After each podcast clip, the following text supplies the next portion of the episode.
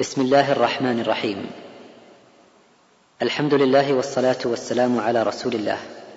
أيها الإخوة الكرام السلام عليكم ورحمة الله وبركاته وبعد. نحمد الله جل وعلا أن بلغنا وإياكم هذا الشهر الكريم. وإخوانكم في مؤسسة صدى التقوى للإنتاج والتوزيع وبالتعاون مع تسجيلات التقوى الإسلامية بالرياض. يسرهم وكما عودوكم للعام الثامن على التوالي أن يقدموا لكم ضمن سلسلة المختارات الرمضانية لهذا العام 1421 من الهجرة عددا من الموضوعات حول هذا الشهر الكريم الذي نسأل الله أن يبلغنا إياه أعواما عديدة. والآن مع هذه المادة بعنوان استقبال رمضان. لفضيلة الشيخ صالح ابن محمد الحيدان. السلام عليكم ورحمة الله وبركاته. إن الحمد لله نحمده ونستغفره ونعوذ بالله من شرور أنفسنا وسيئات أعمالنا. من يهده الله فلا مضل له ومن يضلل فلا هادي له. وأشهد أن لا إله إلا الله وحده لا شريك له وأشهد أن محمدا عبده وخليله ورسوله صلى الله عليه وعلى آله وصحابته ومن اهتدى بهديهم وتمسك بسنتهم. الحمد لله الذي جعلنا مسلمين. الحمد لله الذي هدانا للإسلام. ولولا الله ما اهتدينا. والحمد لله الذي جعلنا في هذه البلاد بلاد عقيدة التوحيد. وذلك من فضل الله علينا. والحمد لله الذي يسر لنا إدراك شهر رمضان. يسر لنا إدراك هذا الموسم العظيم من مواسم التجارة. التجارة مع الله جل وعلا. ومن تاجر مع الله ربح. لأن التجارة مع الله تنجي من عذاب أليم. يا أيها الذين آمنوا هل أدلكم على تجارة تنجيكم من عذاب أليم؟ التجارات إذا ربحت محبوبة عند كل أحد. ولكن التجارة التي آثارها عظيمة وثمراتها جليلة هي التجارة مع أكرم الأكرمين. الذي من تاجر معه لا يخسر. ومن تعامل معه صادقا لا يغبن. وربنا جل وعلا جعل مواسم لعباده. يعلم أننا نخطئ كثيرا ونقصر أكثر. يعلم أن غفلات تنتابنا وأن كسلا يغشانا. يعلم أننا كثير الخطأ كما أخبر بذلك رسوله صلى الله عليه وسلم. إذ يقول كل بني آدم خطاؤون وخير الخطائين التوابون. فيسر لنا جل وعلا أسبابا كثيرة وأوجد مواسم عديدة وجعل الليل والنهار خلفة لمن أراد أن يذكر أو أراد شكورا.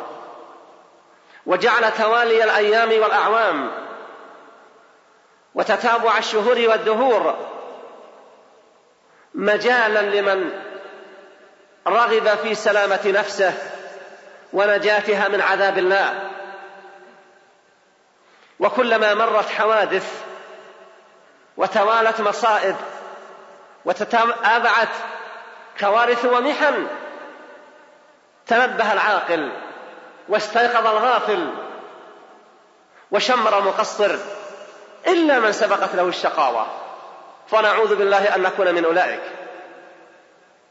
فهنيئا لكم وهنيئا لأمة محمد صلى الله عليه وسلم في كل مكان. أن أدركوا شهر رمضان المبارك. وهذا الشهر الكريم له مزية. مجده الله جل وعلا في القرآن الكريم فقال شهر رمضان الذي أنزل فيه القرآن.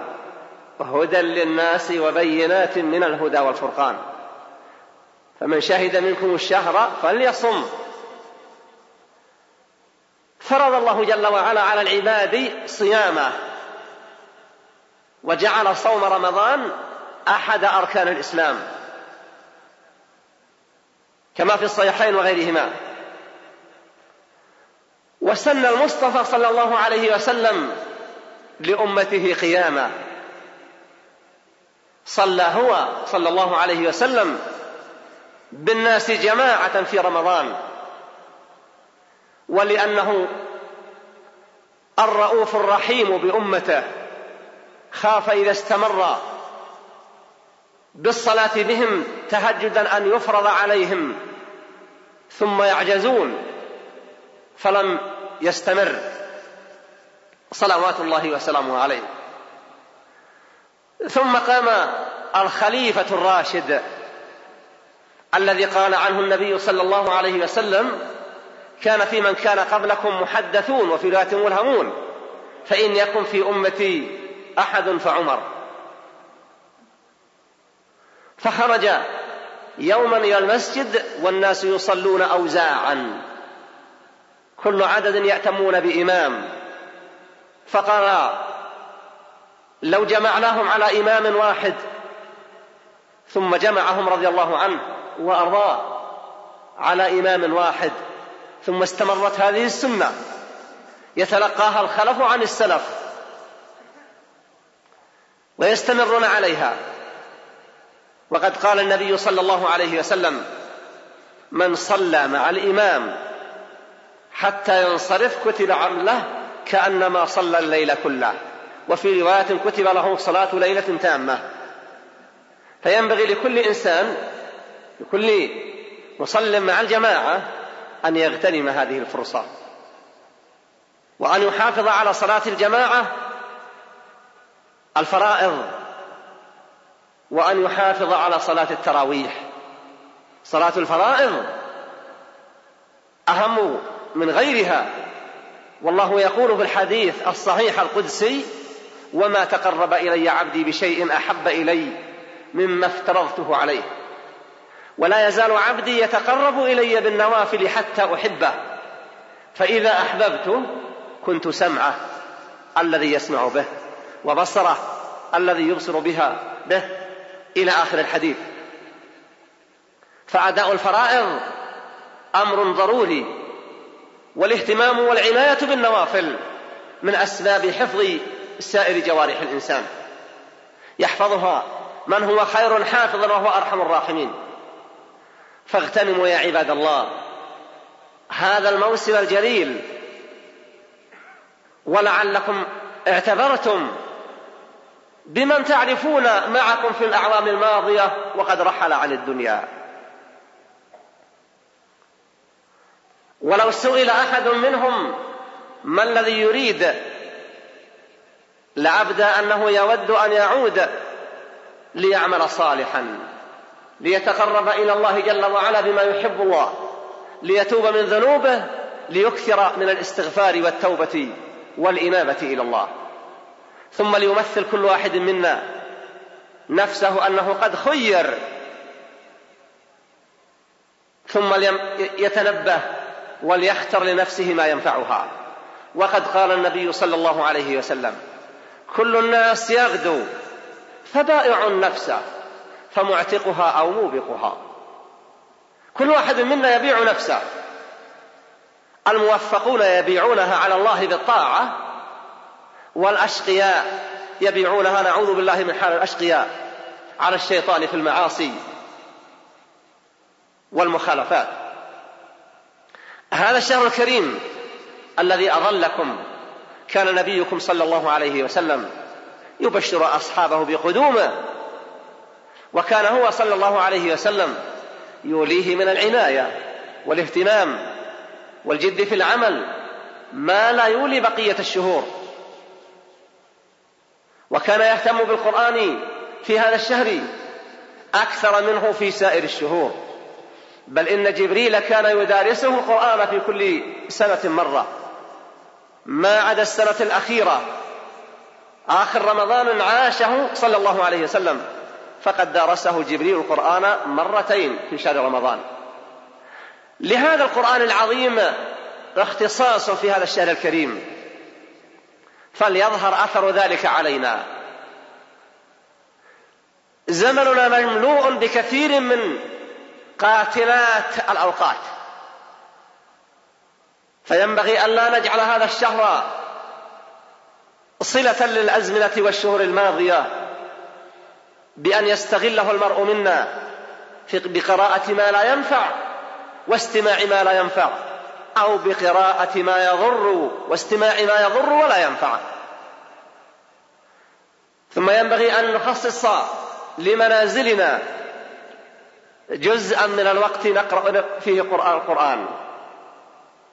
وأن نقرأه بصوت يسمعه من حولنا.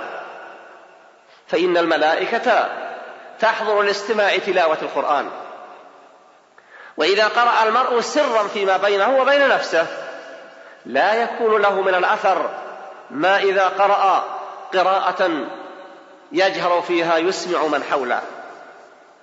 والنبي صلى الله عليه وسلم ذكر أن بيتا تقرأ فيه سورة البقرة لا يقربه الشيطان. فلنحرص على أن نجعل بيوتنا سالمة من دخول الشيطان. إلا أن للأسف أن كثيرا من البيوت فيها ما ينفر الملائكة من معاص أو صور مجسمة أو صور مرسومة. والنبي صلى الله عليه وسلم أخبر أن الملائكة لا تدخل بيتا فيه كلب أو صورة. ينبغي أن نعتني بهذا الشهر المبارك بأن نحسن إلى العباد التماسا للإحسان من رب الإحسان جل وعلا. الذي يقول هل جزاء الإحسان إلا الإحسان؟ يقول النبي صلى الله عليه وسلم عن هذا الشهر الكريم أنه يزاد فيه برزق المؤمن وأن من فطر صائما في هذا الشهر صار له أجر عظيم. يقول عليه السلام من فطر صائما كان له من الأجر مثل أجر الصائم من غير أن ينقص من أجره شيء. فقال أصحابه رضي الله عنهم ليس كلنا يجد ما يفطر الصائم. يتلهفون على الخير ويودون البذل في وجوه البر. فشكوا حالهم فقال عليه أفضل الصلاة والتسليم يعطي الله هذا الأجر من فطر صائما. على تمرة أو مذقة لبن أو شربة ماء. وسع الله علينا. وعدد الأسباب النافعة. ومن أعطاه الله سعة من المال لينفق مما أعطاه الله. لينفق ذو سعة من سعته ومن قدر عليه رزقه فلينفق مما آتاه الله. ربنا جواد كريم. بل ربما سبقت صدقة قليلة صدقة عظيمة. كما جاء في الحديث الصحيح سبق درهم مئة ألف درهم. يبذل المرء الصدقة مع حبه لها ورغبته في بقائها. وإنما يريد أن يتاجر مع ربه الذي لا يعطي البدل بمثله فقط ولا بأمثال عديدة بل يضاعف الحسنة إلى عشر حسنات إلى مئة إلى سبعمائة إلى ما لا يعلمه إلا هو جل وعلا. فتعويض المرء نفسه على الإحسان إلى العباد. وتعليق الطمع والرجاء بمن لا يخيب من رجاء بأن يخلف عليه وأن يبارك له فيما أنفق وأن يبارك له فيما أبقى. ثم ينبغي أن نعتني ببيوتنا ونهتم برعايتها ونتفقد أحوالها ونأمر من فيها بالصلاة ونحثهم على طاعة الله. وأن نجعل ذلك جزءا هاما من واجباتنا لأننا سوف نسأل عن في بيوتنا والذي سوف يسألنا من لا تخفى عليه خافية. كما جاء في الحديث الصحيح الذي يقول فيه المصطفى كلكم راع وكلكم مسؤول عن رعيته. فإذا علمت أنك راع في بيتك وأن الرعية ليست لك وإنما أنت أجير ومحاسب والمحاسب يعلم هواجس صدرك ويطلع على سائر أحوالك ومع ذلك جعل عليك رقابة لا تفارقك ليل نهار. ما يلفظ من قول إلا لديه رقيب عتيد.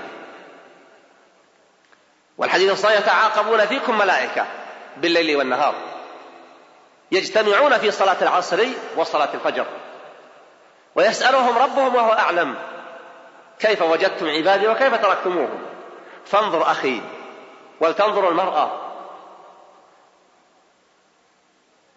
يصعد ملائكة النهار إلى السماء بعد صلاة العصر. ويصعد ملائكة الليل إلى السماء بعد صلاة الفجر. فيقولون عن المصلين أتيناهم وهم يصلون وفارقناهم وهم يصلون. وما الظن بمن يكون في وقت نزولهم؟ يغط في نوم عميق أو يمرح ويسرح ويلهو ويمكر مع الماكرين. ماذا يقولون عنه؟ فليحرص المسلم على نجاة نفسه ما دام قادرا على نجاتها. قبل أن يقول يا ليتنا نرد وهيهات الرد. ثم نحرص يا عباد الله في هذا الشهر الكريم وفي كل وقت على أن نصون ألسنتنا. عن القيل والقال عن الغيبة والنميمة عن فاحش الكلام وسيء المقال. وأن نصون أسماعنا عن استماع ما لا خير فيه من لهو وغيبة وطرب. ولنعمر مسامعنا باستماع كلام ربنا وتلاوته ولنتجنب شغل أبصارنا بما لا يعود علينا بفائدة أو بما يعود علينا بالمضرة ولنشغلها بما ينفعنا في ديننا وما ينفعنا في دنيانا. وليكن همنا دائما كلما أمسينا أن نتفكر ما هي الخطيئات التي ارتكبناها وما الجرائر التي اجترحناها وما التقصير الذي لامسنا ولنتب إلى من لا يخيب من توجه إليه. ولنستغفر من أمرنا بالاستغفار. وجعل الاستغفار من أسباب السعادة والعز والإمداد بالمال والبنين. يقول جل وعلا عن نوح فقلت استغفروا ربكم إنه كان غفارا. يرسل السماء عليكم مدرارا ويمددكم بأموال وبنين ويجعل لكم جنات ويجعل لكم أنهارا. الاستغفار من المستغفرين الصادقين له آثاره الحميدة. لننظر في كل ليلة تمضي من هذا الشهر وفي كل يوم تتصرم ساعاته تتصرم ساعاته. لننظر ما الذي أودعناه في هذه الصحائف. وما الذي خزناه في هذه الخزائن؟ إن وجدنا ما يسر فلنعلم أن ذلك لطف من اللطيف الخبير وإحسان وجود من الجواد الأكرم جل وعلا. فلنحمده ولنشكره ولنسأله الثبات والتوفيق. وإن تكن الأخرى فلنفزع إليه جل وعلا تائبين مستغفرين نادمين ندم الخائفين. الذين يعلمون أن وراءهم يوما عصيبا وكربا خطيرا وأهوالا لا تنتهي وربما عاجلتهم أمور في دنياهم قبل رحيلهم إلى أخراهم. والموفق من أكثر من التوبة والاستغفار في كل آن. وأشرف الخليقة وأبرهم في كل قول وعمل. أمرنا بالتوبة والاستغفار وكان يتوب ويستغفر في المجلس الواحد مرات عديدة. ويقول أصحابه ربما عددنا له أكثر من مئة يستغفر الله ويتوب إليه مع أن الله قد غفر له ما تقدم من ذنبه وما تأخر. ولو أنك فكرت يا أخي ولو أنني فكرت كم في اليوم أستغفر الله وأتوب إليه؟ لوجدت أن العدد قليل جدا. وأما استذكار الذنوب والمعاصي فلا شك أن هذا متعذر على كل واحد منا. لأن القلوب التي بها الوعي والاستذكار قد أصابها ما أصابها. من أمراض الذنوب.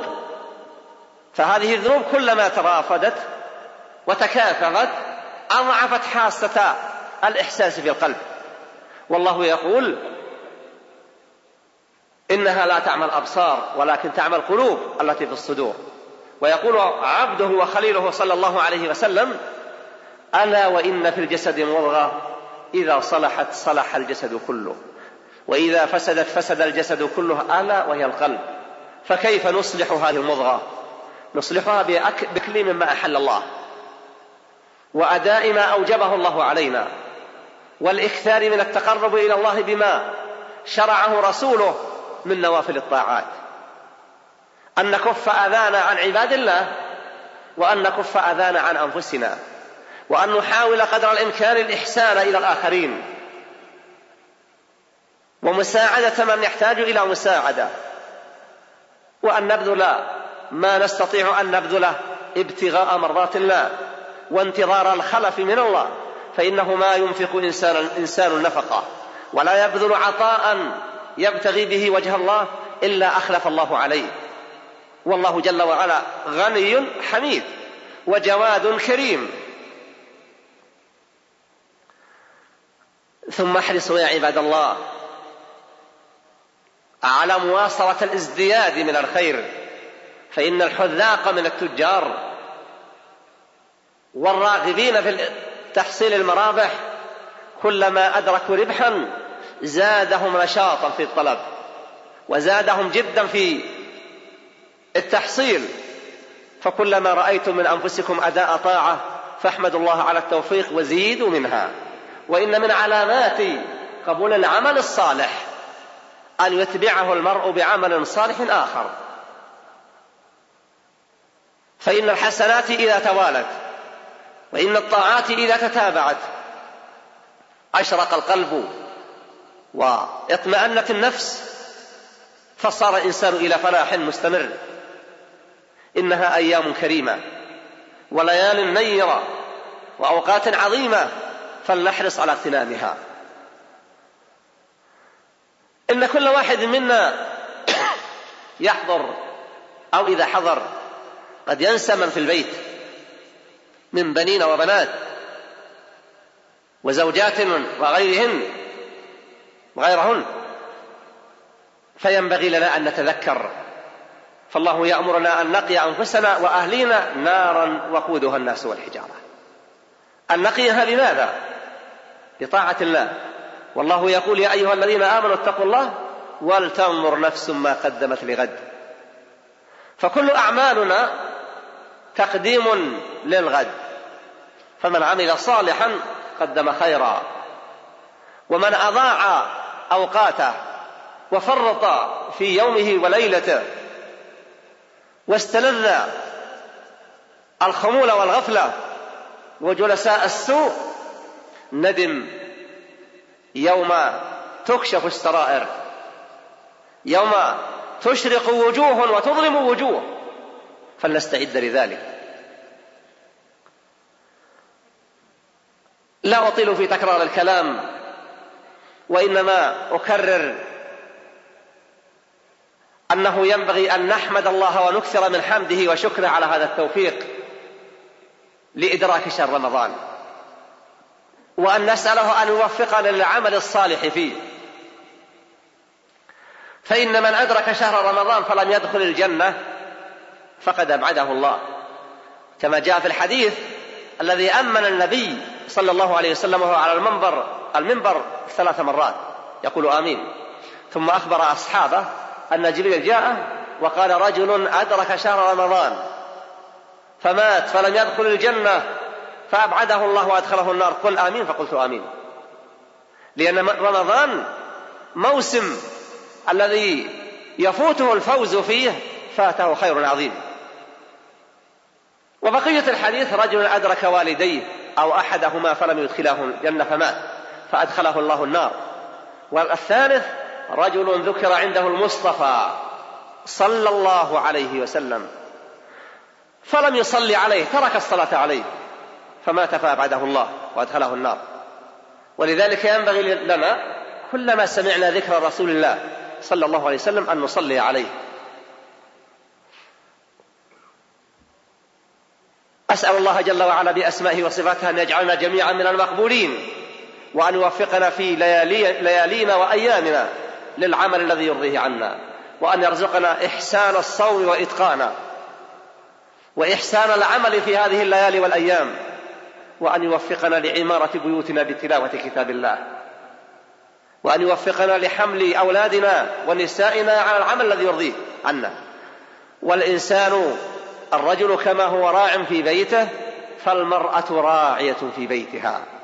كما قال ذلك رسول الله صلى الله عليه وسلم وهي مسؤولة عمن في البيت. من ذرية وخدم فيجب عليها أن تكون واعية متيقظة. وأن تهتم برعيتها. فالرجل قد يغيب الساعات أو الأيام أو الشهور. وربة المنزل عليها أن تكون رغيبة متيقظة. خائفة من العرض على الله يوم لا ينفع مال ولا بنون. يوم يسألها مالك الرعية لم تترك؟ لم تركت البنات؟ يخرجن كما يشأن. ويتجولن في المتاجر والمشاء والشوارع. ويركبن مع من شئنا. أو لم تركتهن في غير أيام العمل ينمن عن صلاة الفجر وصلاة الظهر أو العصر. السائل يعلم كل شيء فينبغي لكل إنسان أن يستعد للعرض على الله. وليعلم كل واحد منا أنها لا تزول قدم عبد يوم القيامة حتى يسأل. مسائل أربع من فاز. في الاختبار فيها فاز. يسأل عن عمره فيما أفناه وعن شبابه فيما أبلاه وعن ماله من أين جمع وفيما أنفقه وعن علمه كيف عمل به. إن نجح في هذه المسائل الأربع فاز وإن لم ينجح فالله أعلم بالمصير. أسأل الله جل وعلا أن يجعل ليلتنا هذه ليلة مباركة علينا في هذا المسجد ومباركة على أمة الإسلام في كل مكان. وأن يكون ما بعدها خيرا منها لنا وللمسلمين جميعا. وأسأله جل وعلا بأسمائه وصفاته أن يعاجل روسيا بنكبة عاجلة ودمار لا حدود له وتفكك لا انتهاء له وأن يكون ذلك في صالح الإسلام والمسلمين.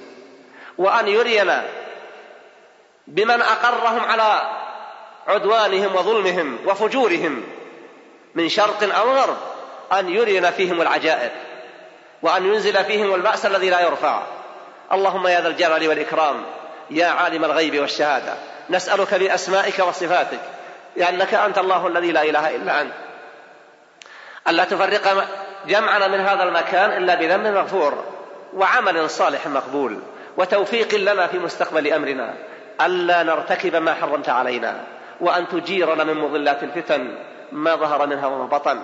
وأن تصب عذابك المتواصل على أعداء دينك في كل مكان. يا ذا الجلال والإكرام. سبحان الله وبحمده. سبحان الله العظيم. والحمد لله رب العالمين. وصلى الله وسلم على الهادي الأمين. سيدنا ونبينا محمد وعلى آله وصحابته والتابعين لهم بإحسان إلى يوم الدين.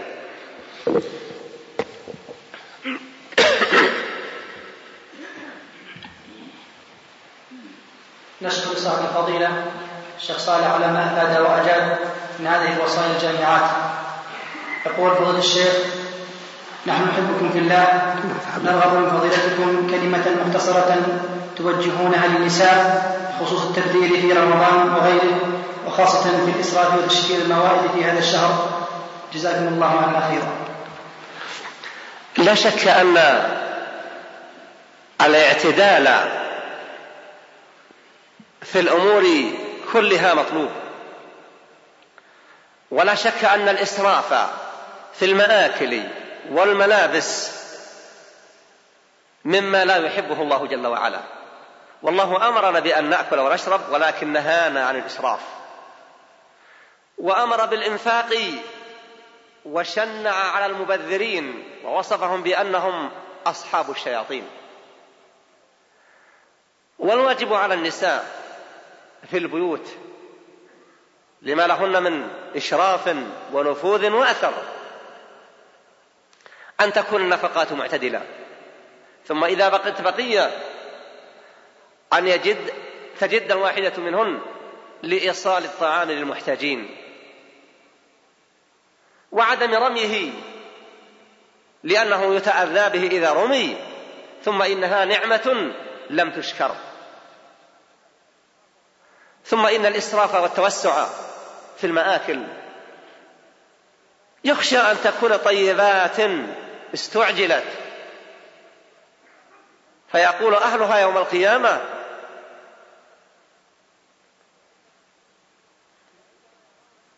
عندما يرون أهل الإحسان قد فازوا بالنعيم يندمون ويرون أنهم استعجلوا ملذاتهم في دنياهم. ويفوتهم التلذذ بملذات الآخرة. أشرف الخليقة محمد صلى الله عليه وسلم. كان معتدلا في كل أموره.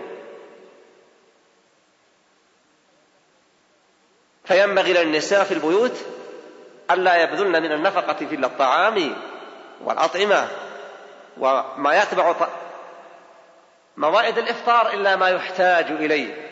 ثم إذا صنعت المرأة طعاما وحولها من الجيران من لا يعتنون بهذه الأمور أو لا يدركونها. تهدي. فقد قال النبي صلى الله عليه وسلم يا نساء المؤمنات لا تحقرن جارة أن تهدي لجارتها ولو فرس شاة. ولو كان المهدى فرس شاة. فالتهادي الذي لا إسراف فيه ولا مخيلة من دلائل الإيمان. يقول يولد علي دين وأصحابه غير مطالبين به. هل يجوز أن أتصدق في هذا الشهر الكريم كإفطار الصائم وغيره؟ وهل عندما أقول اللهم اجعل صدقة اللهم اجعلها صدقة لي ولوالدي يكون الأجر مشترك؟ فضل الله واسع. ولا يحجر على المدين أن يتصدق بل قد يكون بذل الصدقة من أسباب توفير وسائل قضاء الدين. لأن الله جل وعلا يخلف على المتصدق أضعاف ما بذل. والصدقة تنفع الميت فإذا تصدق الإنسان عن نفسه وعن أمواته نفعهم ذلك. وقد جاء سعد بن عبادة رضي الله عنه وقد قفل مع النبي صلى الله عليه وسلم من إحدى مغازيه فوجد سعد أن أمه قد ماتت. فقال للنبي صلى الله عليه وسلم إن أم سعد ماتت. أو افترست نفسها. وإنها لو تكلمت تصدقت. أفينفعها أن أتصدق عنها؟ فقال عليه الصلاة والسلام نعم. فالصدقة من الحي عن الميت نافعة له. يقول فتاة على مشارف الثلاثين عاما من عمرها. ومنذ أن هداها الله جل وعلا الاستقامة توجهت إلى حفظ كتاب الله جل وعلا تعلما وتعليما وقد تقدم لها أحد الأشخاص المشهود لهم بالخير وحسن السمعة إلا أنه متزوج بأخرى. تقول بأنها مقتنعة به كزوج ولكنها تخشى ألا يعدل بينها وبين زوجته الأولى أو أن يكون في زواجها منه ظلم للأولى. تقول بأنها في حيرة من أمرها هل أوافق أم لا؟ أرجو توجيهي ونصيحتي حيال ذلك حيث أني حيث أني تقول بأنها استخرت حيث أنها استخرت استخرت عدة مرات استخارت عدة مرات فلم تجد دافعا ولا مانعا وهل يكون عملها هذا في ردها للخاطب رد لحقه الشرعي أم لا؟ نصيحتي للسائلة ونصيحة للنساء جميعا إذا سنحت الفرصة وانتفت الموانع والعوائق أن تغتنم. كما أن المرأة يطلب أن يختار أن تختار صاحبة دين كذلك على المرأة أن تهتم بأن تختار صاحب دين. النبي صلى الله عليه وسلم ذكر أن المرأة تنكح لأربعة أمور لمالها وجمالها وحسبها ودينها. ثم يقول صلى الله عليه وسلم فاظفر بذات الدين. تربت يداك كذلك المرأة قد ترغب بالشخص لماله لحسبه نفوذه وجاهه لشبيبته وقوته وجماله لدينه. والدين كما هو مطلوب في المرأة مطلوب في الرجل. وابنة الثلاثين يخشى عليها أن تفوتها الفرص فينبغي أن توافق. وهذا ليس ظلما للزوجة السابقة. فإن الله أحل للرجل أن يتزوج بأربع إلا أنه حرم عليه الجور. والله النبي صلى الله عليه وسلم أخبر أن من كانت له أكثر من زوجة فلم يعدل بينهما. جاء يوم القيامة وشقه مائل. فضيحة. يفضح. قبل الوصول إلى إحدى المنزلتين. ثم ما دام أنها مهتمة في أمور الدين قد تكون سببا في حمله على العدل. ألا يجور عليها وألا يجور على سابقتها. فلتتوكل على الله وتقدم ونسأل الله أن يجعل ذلك في ذلك الخير لها. وللخاطب وللسابقة. بأنه يصلي ولله الحمد ولكنه يجمع المغرب مع العشاء. والسبب يقول بأنه يغلب عليه النوم ويكون لديه اجتماعات في عمله. فما هي نصيحتكم حيال ذلك؟ الله يقول إن الصلاة كانت على المؤمنين كتابا موقوتا. والجمع لا يحل إلا لظروف طارئة. في سفر أو أمر حادث ملجئ للجمع. وإلا فإن أحكم الحاكمين إنما شرع هذه الأوقات لهذه الصلوات لحكمة أرادها جل وعلا. فلا يحل لإنسان أن يخل بما شرعه الله جل وعلا وهو قادر. لو أن له اجتماعا مع رفقة حدد له وقت أذان المغرب. ما منعه اجتماعاته السابقة. ولا عاقه ما ينتظر من اجتماعات بعد العشاء. والصلوات الخمس هي أعظم أركان الإسلام بعد شهادة أن لا إله إلا الله وأن محمدا رسول الله. والمحافظة عليها أن تؤدى في أوقاتها. والنبي صلى الله عليه وسلم يقول من حفظها وحافظ عليها الصلوات الخمس. كانت له نورا ونجاة وبرهانا يوم القيامة. وكان له عند الله عهد أن يدخله الجنة. والمحافظة عليها أن تؤدى في أوقاتها. أما أن تؤخر عن أوقاتها للنوم إنك لو حسبت الليل والنهار لوجدت فيه فسحة كبيرة تسع الأعمال وأوقات الراحة والطعام والأنس مع الأصدقاء وأداء العبادات في أوقاتها. ومن يتق الله يجعل له مخرجا.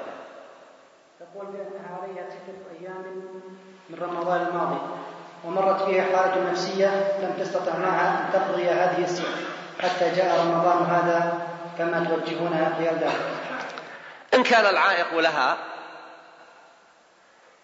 أمرا نفسيا والله يعلم كل شيء. فإن رحمة أرحم الراحمين. اقرأت العفو والإحسان واللطف بالعباد. فإذا خرج هذا الشهر المبارك فلتبادر لقضاء ما عليها. والقضاء كلما تثاقل الإنسان عن الأداء كلما وجد من نفسه عجزا عن القيام به. ولذلك الأعمال الصالحة يسن المبادرة لها. لأن العوائق تتكاثر من أمراض وأشغال وجلساء وظروف مثبطة أو مانعة. أما السائلة فبخروج شهر رمضان تبادر لقضاء الماضي والأفضل أن تطعم مسكينا مع كل يوم. في المسألة خلاف لكن الأحوط لها أن تفعل تصوم وتطعم مسكينا عن كل يوم. نعم. تقول بأنها قامت بقراءة سورة الفاتحة وبعدها قصار السور وكان في نيتها أن تقرأ سورة طويلة.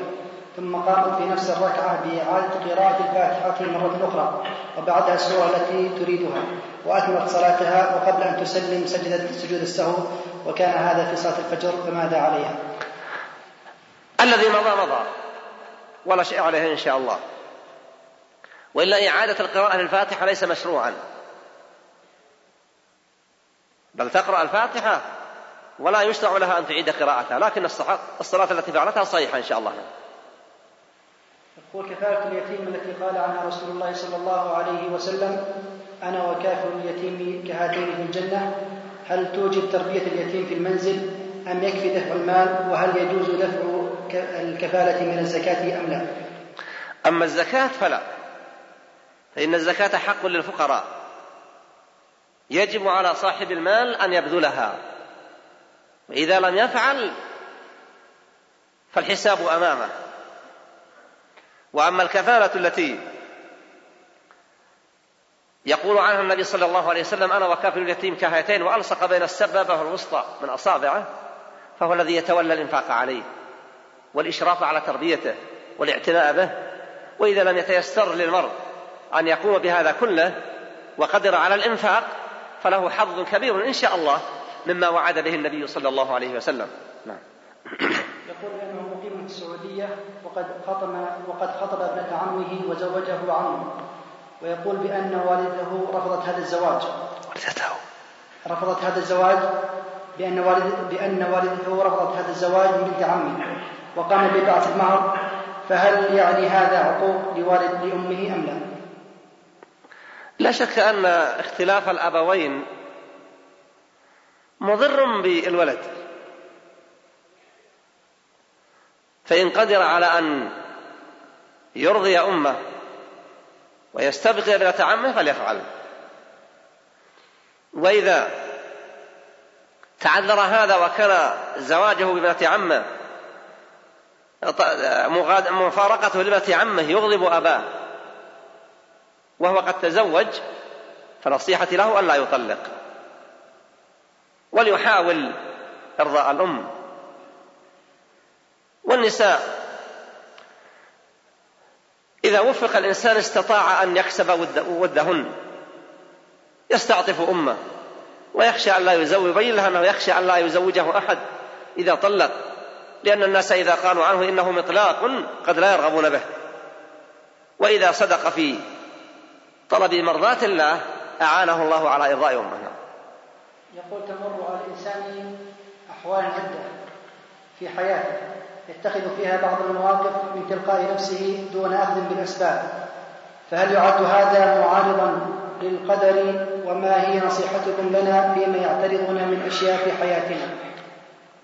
الإنسان لا يعمل عملا إلا بقضاء وقدر. العاقل تصرفاته كلها بإرادة وإرادته لا تخرج عن قضاء الله جل وعلا وقدره. وكل موقف يقفه. فيأتي له بفائدة أو يأتي له ما يكره كل ذلك بالقضاء والقدر. ومع هذا ينبغي أن ينظر الإنسان إذا أراد أن يقف موقفا هل هذا الموقف رضا لله جل وعلا فإذا كان الأمر كذلك فليقف. وإذا كان الأمر مختلطا عليه فليسأل من يثق برأيه ومعرفته. وإذا صار في حيرة من أمره فليفزع إلى صلاة الاستخارة التي علمها رسول الله صلى الله عليه وسلم أصحابه. يقول هل تجب الزكاة في مساهمة عقارية حال عليه الحول؟ نعم. الغالب أن المساهمات في العقارية إنما يراد منها المرابحة والكسب. أما لو اشترى ساهم في أرض يريد أن يبني على نصيبه بيتا ولم يرد البيع والشراء فلا زكاة فيها. وأما هذه المساهمات الغالب أنها طلب للربح فهي عروض تجارة وعروض التجارة فيها الزكاة يقول هل يجوز إعطاء الزكاة لعمال غير المسلمين؟ وهل ضاقت الدنيا حتى لا نجد من المسلمين من يستحق الزكاة لا يجوز أن تبدل الزكاة إلا إذا وثقت بأن إعطاء هذا الشخص من الزكاة سوف يحمله على الإسلام. فيقرب من المؤلفة إلا أنه ينبغي أن يكون اهتمام صاحب المال إيصال زكاة ماله لأهل الدين من المسلمين. نعم.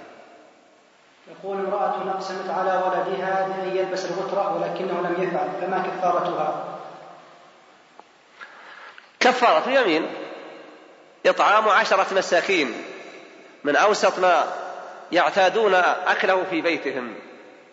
أو كسوة عشرة فإن الله بين كفارة اليمين لأنه إطعام عشرة مساكين من أوسط ما تطعمون عليكم أو كسوتهم أو تحرير رقبة والرقبة لا وجود لها. فإن المسلمين لمن يغزوهم مغنم. والفقير الذي لا شيء عنده يصوم ثلاثة أيام.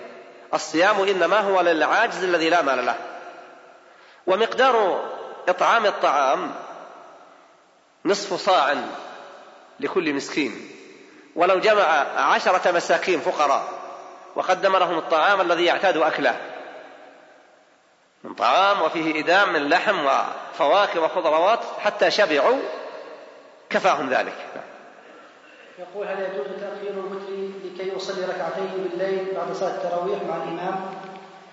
يجوز من لم يكتفي بصلاة الإمام وأحب أن يضيف إليها في الليل فإذا سلم الإمام من ركعة الوتر فليقم هو وليشفعها بركعة ثانية وليسلم ثم في آخر الليل إذا أحب يصلي ما بدا له أن يصليه وإذا أراد الانتهاء صلى ركعة. فإن صلاة الليل لا حصر لعددها. الصحيح أنها لم تحصر بعدد. النبي صلى الله عليه وسلم كما في الصحيحين صلى إحدى عشرة ركعة. تقول عائشة رضي الله عنها صلى أربعا فلا تسأل عن طولهن وحسنهن. ثم صلى أربعا فلا تسأل عن طولهن وحسنهن. ثم صلى ثلاثا. وفي رواية أخرى عنها أنه صلى يصلي ثلاث عشرة ركعة في الليلة. وهذا غير ركعة الراتبة وهو كثيرا ما يصلي الراتبة أربع ركعات بعد العشاء. لكنه صلى الله عليه وسلم يطيل القراءة ويطيل الركوع ويطيل الوقوف بعد الركوع ويطيل السجود ويطيل الجلوس بعد بين السجدتين وهكذا. ولما سئل عن صلاة الليل قال صلاة الليل مثنى مثنى. وهذه الكلمة في لغة العرب تقتضي التكرار الذي لا ينحصر. يقول فإذا خشي أحدكم الصبح صلى ركعة توتر له.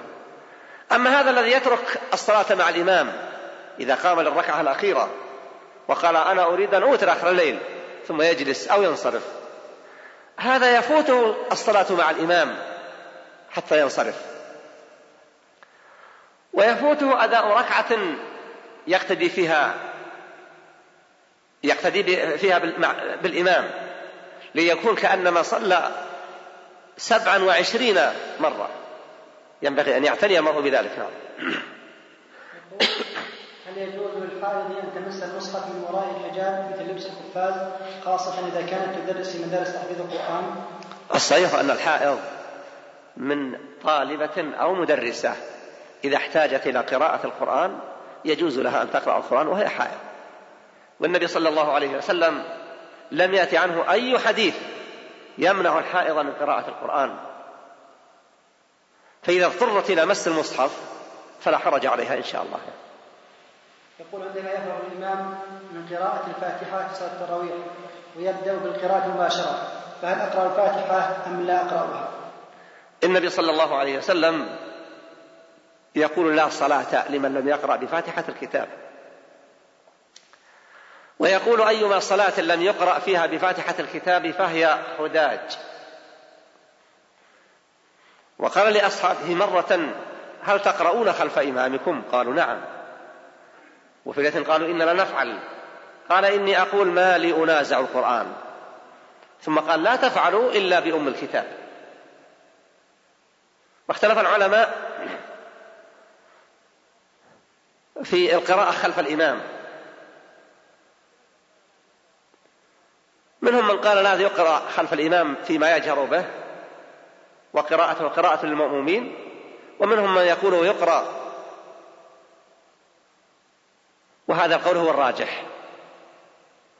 القراءة خلف الإمام لكن إذا عجزت أن تقرأ فلو سبقت الإمام في القراءة لا حرج عليك. لأن المتابعة للإمام بأن تتبعه ولا تسبقه إنما هي بالحركات بالوقوف والركوع والرفع منه والسجود والرفع من السجود والتسليم. وأما في القراءة فلو سبقته بالقراءة لا حرج عليك. وإن لم تقرأ فالصلاة غير باطلة. لحديث فهي خداج ومعنى خداج ناقصة. فصلاة من يقرأ أكمل من صلاة من لم يقرأ. يقول للسهو أخطأ في ذكر السجود ووضعه في الركوع والعكس.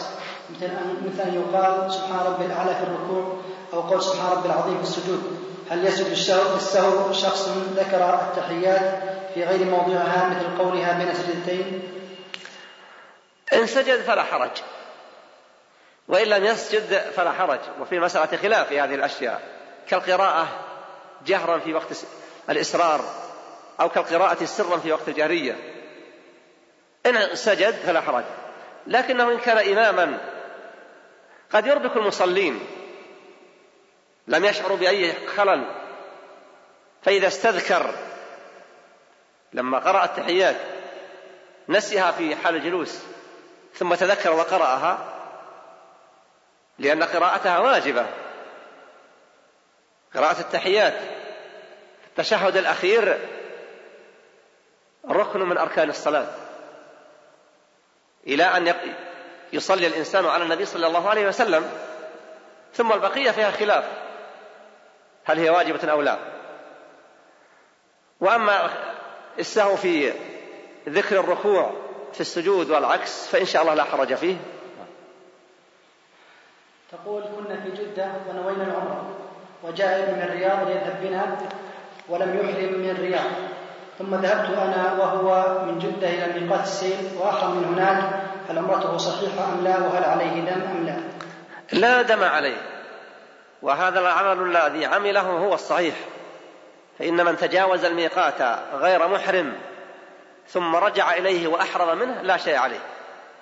يقول هل يجوز أن يمسك المصحف وأقرأ مع الإمام في صلاة التراويح؟ وهل وهل يحسب هذا من قراءة القرآن؟ لا يجوز. الواجب على المأموم أن يكون منصتا لقراءة الإمام. ولا يحل له أن يشتغل بشيء إلا ما كان لازما. فلا يجوز له أن يتابع الإمام بالقراءة. فإنه لم ينصت ثم إنه يعمل حركات لا تدعو لها حاجة ملحة ولا ضرورة. فلا يجوز. يقول ما هي أوقات أذكار الصباح والمساء؟ وهل يبدأ وقت المسح على الكفين من أول حدث أم من أول المسح الصحيح أن المسح يبدأ من أول الحدث. هذا هو الصحيح وليس من أول المسح. وأما أذكار الصباح فتبدأ من دخول وقت النهار من طلوع الفجر. ويبدأ تبدأ أذكار الليل من غروب الشمس. هذا السؤال. يقول في رمضان الماضي أعطاني أحد الإخوة مبلغ مبلغا من المال. لأخرجه صدقة صدقة لمن يستحقها.